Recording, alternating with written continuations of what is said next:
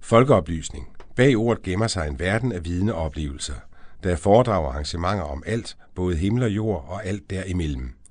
Men hvad nu, hvis der er et spændende foredrag i Skagen, og du bor på Falster, eller du bor i Haderslev, og der bliver afholdt et arrangement i Roskilde, om lige netop det emne, du interesserer dig for?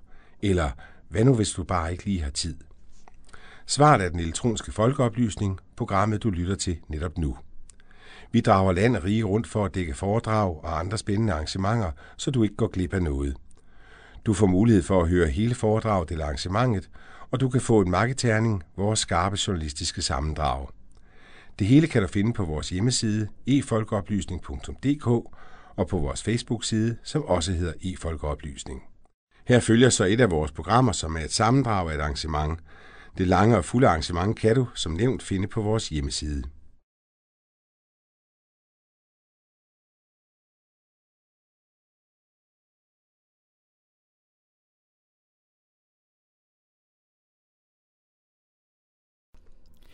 Ligeberettelse fylder stadig meget i debatten.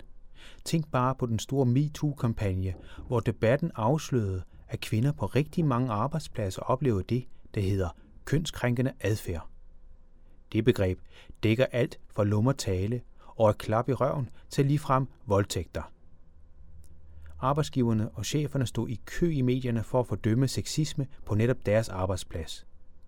Men allerede inden MeToo-kampagnen rullede hen over det meste af kloden, var der en del undersøgelser, der viste, at mange kvinder oplever ubehageligheder på grund af deres køn.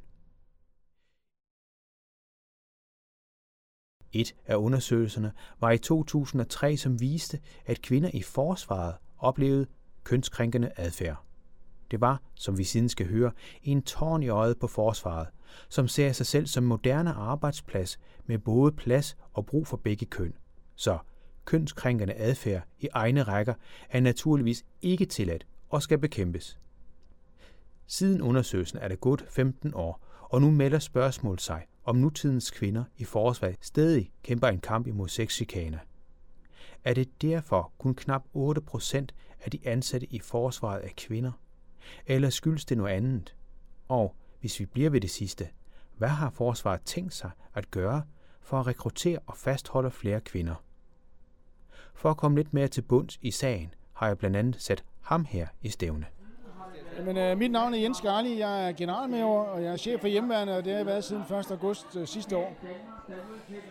Der bliver talt meget om i dag, at der er kønsdiskriminerende adfærd i forsvaret. Er det noget, du oplever? Nu er du jo mand, altså man kan sige, en ting er som man spørger en kvinde, men oplever du det som mand også? Der er ikke nogen tvivl om, nogle af de eksempler, der bliver nævnt, de, de, de vidner om, at der er, der er en øh, udfordring her. Spørgsmålet er selvfølgelig, hvor stor den er. Så, så ja, vi må konstatere, at det sker. Det er også noget, vi tager alvorligt, og det er noget, vi prøver at undersøge og følge, også øh, som, som ledelse. Så det, det skal vi helt klart være opmærksom på. Men, men, om, men præcis omfanget af, af det her, det, det kender vi jo ikke øh, helt. Og det synes jeg også, at debatten i dag viser, at der er forskellige opfattelser af, hvad kønskrænkende adfærd kan være. Så det, der i et tilfælde er krænkende for en person, kan ikke være krænkende for den anden. Og det er derfor, vi er, vi er nødt til at se nuanceret på det her problem. Hvordan ser man så nuanceret på problemet? Hvad er skridtene for at se nuanceret på problemet? Der er jo nogen, der spurgte efter en forskningsopgave lige frem. Det er trods alt ikke noget, almindelige virksomheder normalt har, men I er jo en stor arbejdsplads. Jamen, en mulighed er selvfølgelig, og som det også blev nævnt herinde, at lave en til formelt videnskabeligt øh, dokumenterbar undersøgelse om, om det her problem. Jeg tror måske, noget af det, vi også skal gøre, eller skal gøre i stedet for, øh, det er at tale om det her øh, som en naturlig del af vores øh, samarbejdsvirke ude på arbejdspladsen. Ikke kun på det høje niveau, men i særlig grad ude i den spidse ende, både i forsvaret og selvfølgelig også øh, i hjemmeværende, som, som jeg er, er chef for. Så på vores arbejdsplads, der skal det være naturligt at tale om, hvordan vi behandler hinanden. Mænd og kvinder og alle mulige medarbejdere mellem hinanden. Og hvis vi begynder at skride i den måde, vi behandler hinanden på, så der er nogen, der oplever det som krænkende, uanset om det er kønskrænkende eller på anden måde krænkende, så skal vi gribe ind og sige, det her det vil vi ikke have på den arbejdsplads. Så det synes jeg, vi alle sammen har et ansvar for. Og særligt, at alle vores medarbejdere tør og vil tale om det her.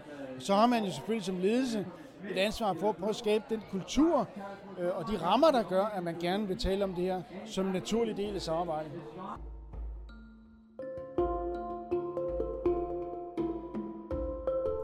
Generalmajor Jens Garli indrømmer altså, at forsvaret har et problem. Han fortæller også, at han ikke kender til omfanget af problemet.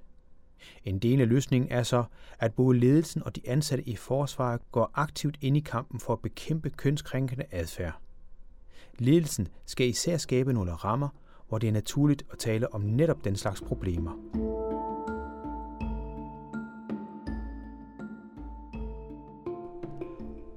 Det har tidligere været påstået, at det, nogle kvinder opfatter som sexistisk, bare er en hård omgangstone. Og det gælder langt fra kun forsvaret. For eksempel tabte en kvindelig betjent hos politiet en retssag om krænkelse, da hun klagede over, at hendes mandlige kollega så pornofilm i arbejdstiden. Retten henviste til netop kulturen, eller en lidt hårdere omgangstone som årsagen til, at de afviste sagen som krænkende. Parolen var lidt, at hvis du ikke kan tåle lugten i bageriet, så må du forlade bageriet. Altså ingen udsigter til ændring af kulturen. Netop nu har Folketinget i øvrigt strammet lovgivning, så en henvisning til en hård omgangstone ikke længere kan bruges. Fagforbundet 3F har en lang liste over sager, hvor kvinder har klaget over alt fra f.eks. sexistiske kommentarer til decideret mobning og fysiske overgreb. Fællesnævneren for mange af de arbejdspladser er, at det tidligere var mandsdominerede arbejdspladser, og måske af samme årsag stadig er mandsdominerede.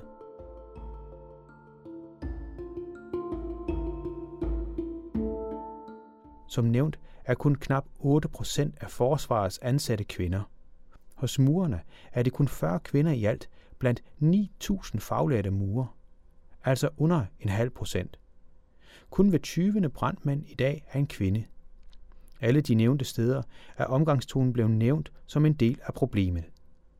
På den anden side af kønshegn ser det heller ikke meget bedre ud.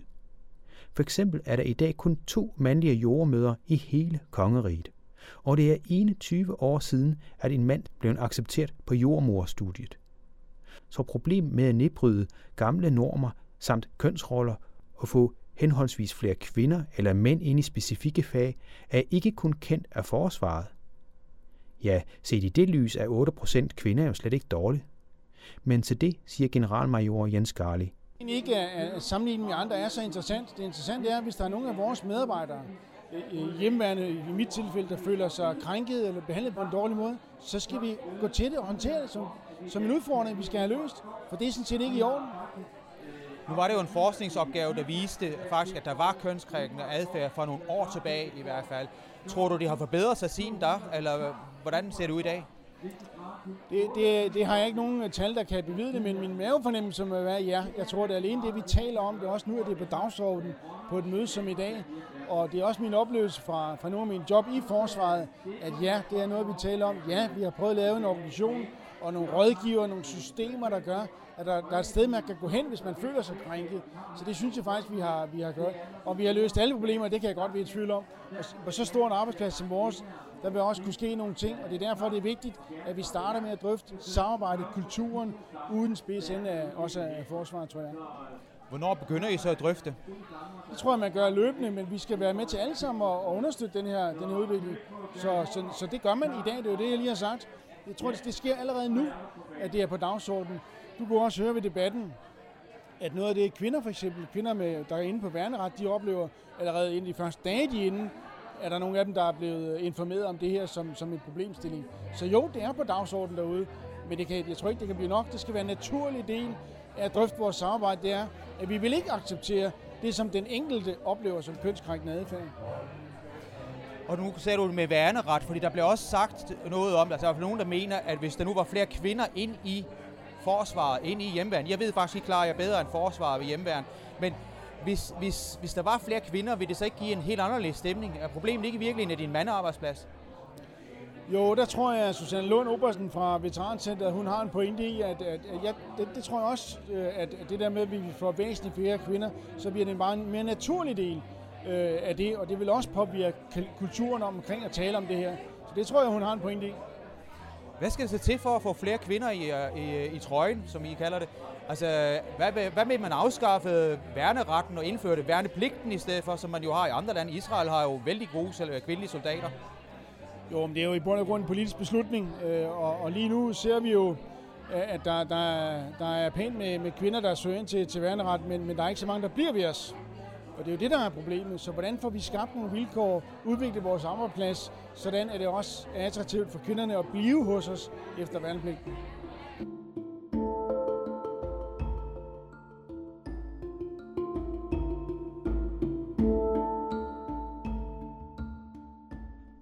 Så vidt altså generalmajor Jens Garli.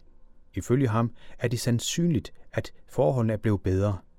Simpelthen i kraft af, at man nu tager hånd om problemet og også tør tale åbent om det. Og så fastslår generalmajoren igen og igen, at kønskrænkende adfærd ikke kan accepteres. Han medgiver også, at en del problemet er, at det traditionelt set har været en mandearbejdsplads. Det samme kunne man tidligere sige om politiet, men det billede er blevet ændret igennem tiderne. Ikke i mindst i kraft af mange film og tv-serier, der netop har og havde slagkraftige kvindelige betjente som hovedpersoner. Så måske mangler forsvaret simpelthen kvindelige rollemodeller. Og måske helst den ægte vare. Det er så her, hende her kommer ind i billedet. Jeg hedder Susanne Lund, og jeg er oberst og chef for Forsvarets Veterancenter. Din far påstod, at kvinder ikke kunne være soldater. Det er vel rigtigt nok, ikke? Ja, det gjorde han for 30 år siden, da jeg øh, var færdig, ved at være færdig med gymnasiet. Og, øh, og jeg kom til at kigge rundt i klassen og kunne konstatere, at alle pigerne, vi skulle være au pair-piger i USA. Og øh, det tænkte jeg, det var der ikke noget særligt i. Og nogle af drengene, de skulle så ind og være soldater. Og så tænkte jeg, det vil jeg også gerne være. Og det øh, tænkte min far ikke umiddelbart var verdens bedste idé. Men han blev så pavestolt, da jeg blev optaget øh, og kom ind i forsvaret. Du har jo klaret dig vældig godt. Altså, man kan jo næsten ikke rykke højere, rykke højere op i graderne. Hvordan klarer du dig så godt? Fordi det var i dengang i særdeleshed, det er jo 30 år siden, en helt klart udbredt mandeverden. Hvordan, hvad skal det til for at kunne klare sig i sådan en verden? Jamen, man skal jo kunne lide jobbet øh, først og fremmest. Fordi hvis ikke man synes, det er sjovt at gå på arbejde, så tror jeg ikke, øh, ikke man bliver. Jeg var grebet af det med ledelse. Jeg kom ret hurtigt ind og blev officer øh, og var i ledelsesgærningen og kunne lide at have med folk at gøre og kunne faktisk få enheder til at virke. Så jeg, jeg tænker, at jeg var god til mit arbejde. Jeg kunne lide at være udenfor. Jeg kunne lide og det, øh, det miljø, der er i, øh, i forsvaret. Øh, og så har det ene bare taget det andet. Det har både været, at selvfølgelig er der, fordi jeg var en af de få piger, blevet holdt lidt ekstra øje med mig, men omvendt tror jeg da også nogle gange, at man har tænkt, nu prøver vi hende også af i den ene og den anden stilling, netop fordi jeg var den første pige. Så det har både været fordele og ulemper.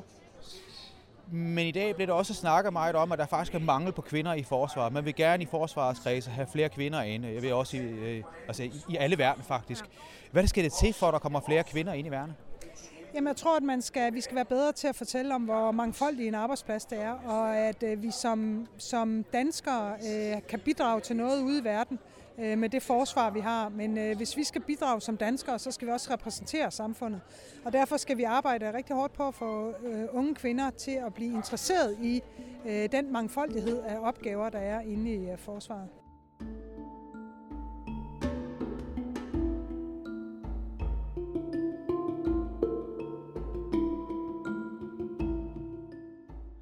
så Oberst Susanne Lund klarer sig sig igennem og klatrer helt til tops. Ingen tvivl om, at hun sagtens kan være en god rollemodel. Men er det mon muligt? For det er trods alt eksempelvis de færreste gymnasiepiger, der ved, hvem Susanne Lund er. Derfor bliver jeg nødt til at stille Obersen det her spørgsmål. Hvis jeg ser på film, som mange jo relaterer til, så er det altid manden, der er soldaten. Hvis jeg ser på film med James Bond, så er det manden, der, der har geværet igen. Er det ikke lidt op ad bakker for jer? For det er jo trods alt en kulturel baggrund, som pigerne har. Det er helt sikkert op ad bakke. Øh, der, jeg var selv ude på et gymnasie og holdt øh, foredrag, og derude spurgte jeg, inden jeg startede foredraget, om hvor mange der kunne tænke sig at være soldat. Det var kun drenge, der rakte hånden op. En time senere, da jeg havde fortalt min historie, så var der nok 50 piger, som også havde lyst til at prøve det der med, og i hvert fald at undersøge det med at være soldat, hvad det var for noget. Så det handler jo også om, om samfundets kultur, og ikke kun om kulturen inde i forsvaret.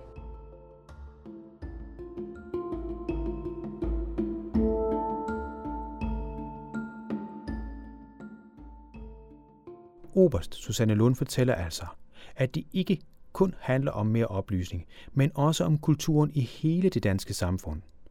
Som tidligere nævnt, så er der rigtig mange undersøgelser, der viser, at hun sikkert har ret i den antagelse. Så vidt, så godt. Jeg vil dog gerne have bolden over på forsvarets banehalvdel igen. Og det gør jeg med det her spørgsmål. Kan du pege på noget, du selv kan se, der kunne gøres bedre? Ja, men jeg tror da helt sikkert, at, øh, at øh, vi har nok et ry for, og, og at det handler meget om den hårde del af, af det at være i forsvaret. Det handler meget om og det fysiske, det handler meget om afsavn, det at være udsendt, det handler meget om den her meget hierarkiske opbygning. Og jeg tror, det som de fleste oplever, når de så kommer ind i forsvaret, det er, at vi er en rigtig moderne og en af verdens bedste ledelsesorganisationer. Fordi i sidste ende skal vi jo kunne have mennesker med i krig, og der er ingen mænd eller kvinder, der tager med i krig, hvis ikke de stoler på hinanden. Så, øh, så, så vi skal få folk ind ad døren, uanset om det er mænd eller kvinder, og så vil de opleve, at, øh, at det, er, det er helt anderledes end det, man forestiller sig med den gamle Oberst Hakel. Er det ikke hårdt som kvinde at være i noget, der er så fysisk? Altså omvendt igen kunne jeg selvfølgelig sige, at jeg kender bjergbestiger, som er kvinder, de klarer sig udmærket. Og lige præcis inden for bjergbestigning har man faktisk mindst lige så mange kvinder, som man har mænd efterhånden. Øh, så hvad kan I gøre for, at øh, de her øh, piger, som, som måske ikke er udendørs piger, i virkeligheden søger ind? Jamen for det første skal vi gøre opmærksom på, hvor mange forskellige jobs der er i forsvaret. Øh, der er jo forskel på, om du er infanterist og løber ude i øh, den spidse ende med gevær i hånd, eller du sidder i en kommunikationsenhed, eller du sidder i en stabsenhed, eller du er øh, øh, sanitetsmand. Der, der er så mange forskellige jobs i koncernen, øh, som man kan søge ind, øh, og, og, og man kan blive alt muligt. Det er jo ikke alle, der skal være ude i de aller, aller øh, fysiske, hårdeste øh, funktioner. Øh, men der er også mange kvinder, der er fysisk lige så stærke som, øh, som drengene, og som synes, det kunne være øh, sjovt. Og så skal de jo bare prøve det af. Hvad gør I så for at gøre opmærksom på, nu var du ude på gymnasiet, det er vel fordi din egen datter, så vidt jeg husker, ikke øh, var derude, men har I ikke et system, som faktisk drager rundt og så fortæller om det? Det er faktisk en af de ting, som i forsvarsforliget er, er blevet gjort opmærksom på, det er, at vi skal, være, vi skal formidle. Øh, vi indgår samarbejder blandt andet med Folk og Sikkerhed, hvor vi øh, forsøger at, øh, at informere om, om det gode, som forsvaret gør, det vi gør ude i verden. Så, så på den måde forsøger vi at komme ud. Men vi har en der er en kultur, der hedder, at forsvaret er gammeldags og hierarkisk. Øh, og, og uanset om vi siger det, så ændrer det jo ikke på, at kulturen er der, så det kommer også til at tage lidt tid, men, øh, men vi er i gang.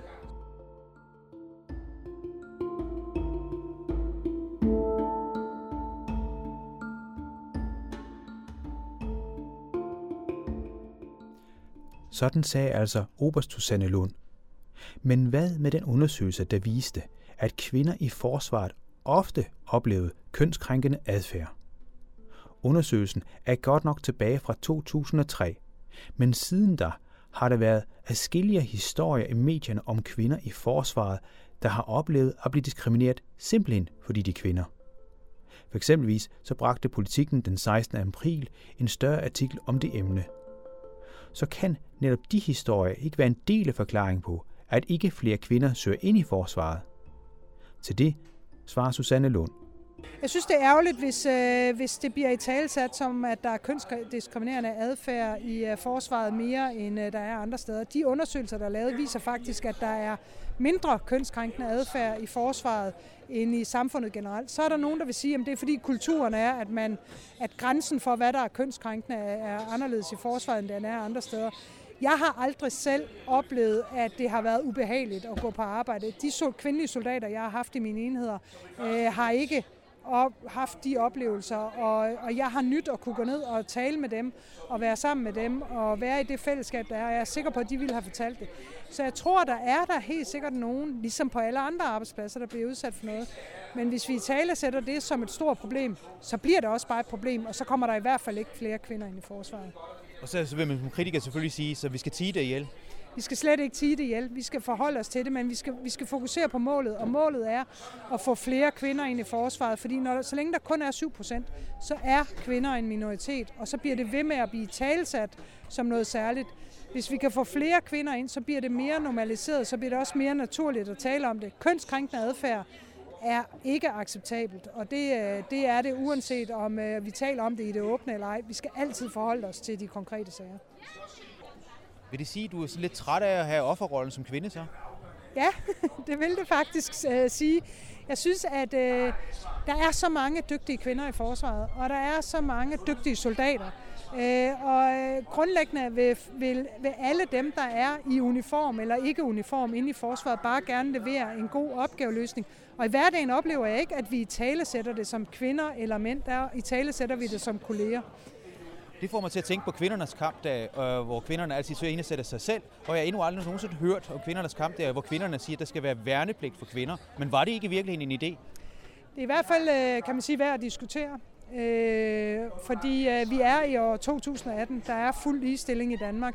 Øh, der er værende ret for kvinder, som det er nu, men der er ikke, der er ikke værnepligt, og det synes jeg, der kunne være en, øh, en spændende diskussion. Hvem skal tage den? Er det politikerne, eller er det jer?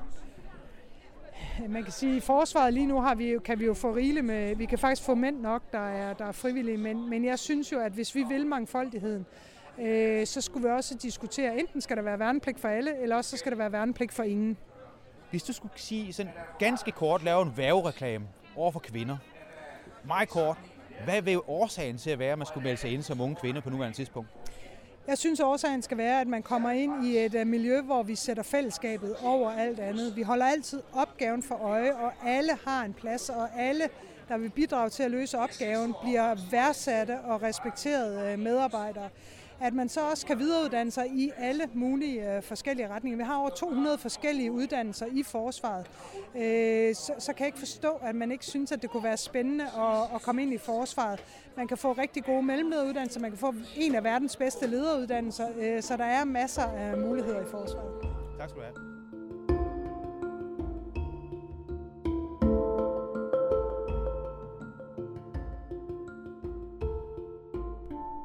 Så vidt altså Oberst Susanne Lund, chef for Veterancentret.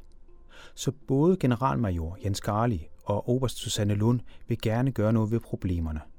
De mener begge to, at blandt andet at tale åbent om udfordringerne er en del af løsningen. Men Susanne Lund advarer også samtidig imod at tale om forsvarsproblemer som noget helt særligt. Som tidligere nævnt er det da heller ikke svært at pege på andre fag, som har endnu større problemer med eksempelvis rekruttering. Det gælder langt fra kun mandsdominerede fagområder, men også områder med typisk en stor overvægt af kvinder. For eksempelvis er kun 3,5 procent af sygeplejersker i dag mænd. Noget fagforeningen Dansk Sygeplejeråd prøver at lave om på, men uden det helt store held hidtil. Så noget tyder på, at kulturen ude i samfundet er en faktor. I så fald havner bolden også hos dig og mig.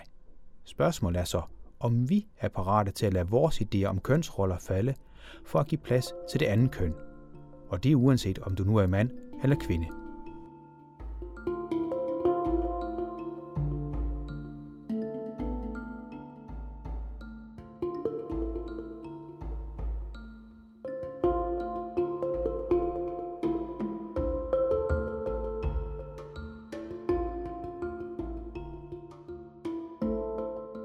Du har netop hørt den elektroniske folkeoplysning.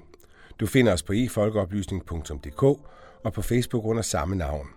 Her kan du både finde hele foredrag og journalistisk bearbejdede magasinprogrammer. Det er podcast for arrangementer over hele landet om alt mellem himmel og jord. Det du kan være sikker på er, at det er skarpt, det er relevant, og det kan være ny og overraskende viden. Journalist Jan Simmen har stået for redigering og tilrettelæggelse, og det er Radio Mælkebøtten, der har produceret lyden. Tovholder på projektet er SLR TV, mens det er Dansk Folkeoplysnings Samråd, der støtter projektet finansielt.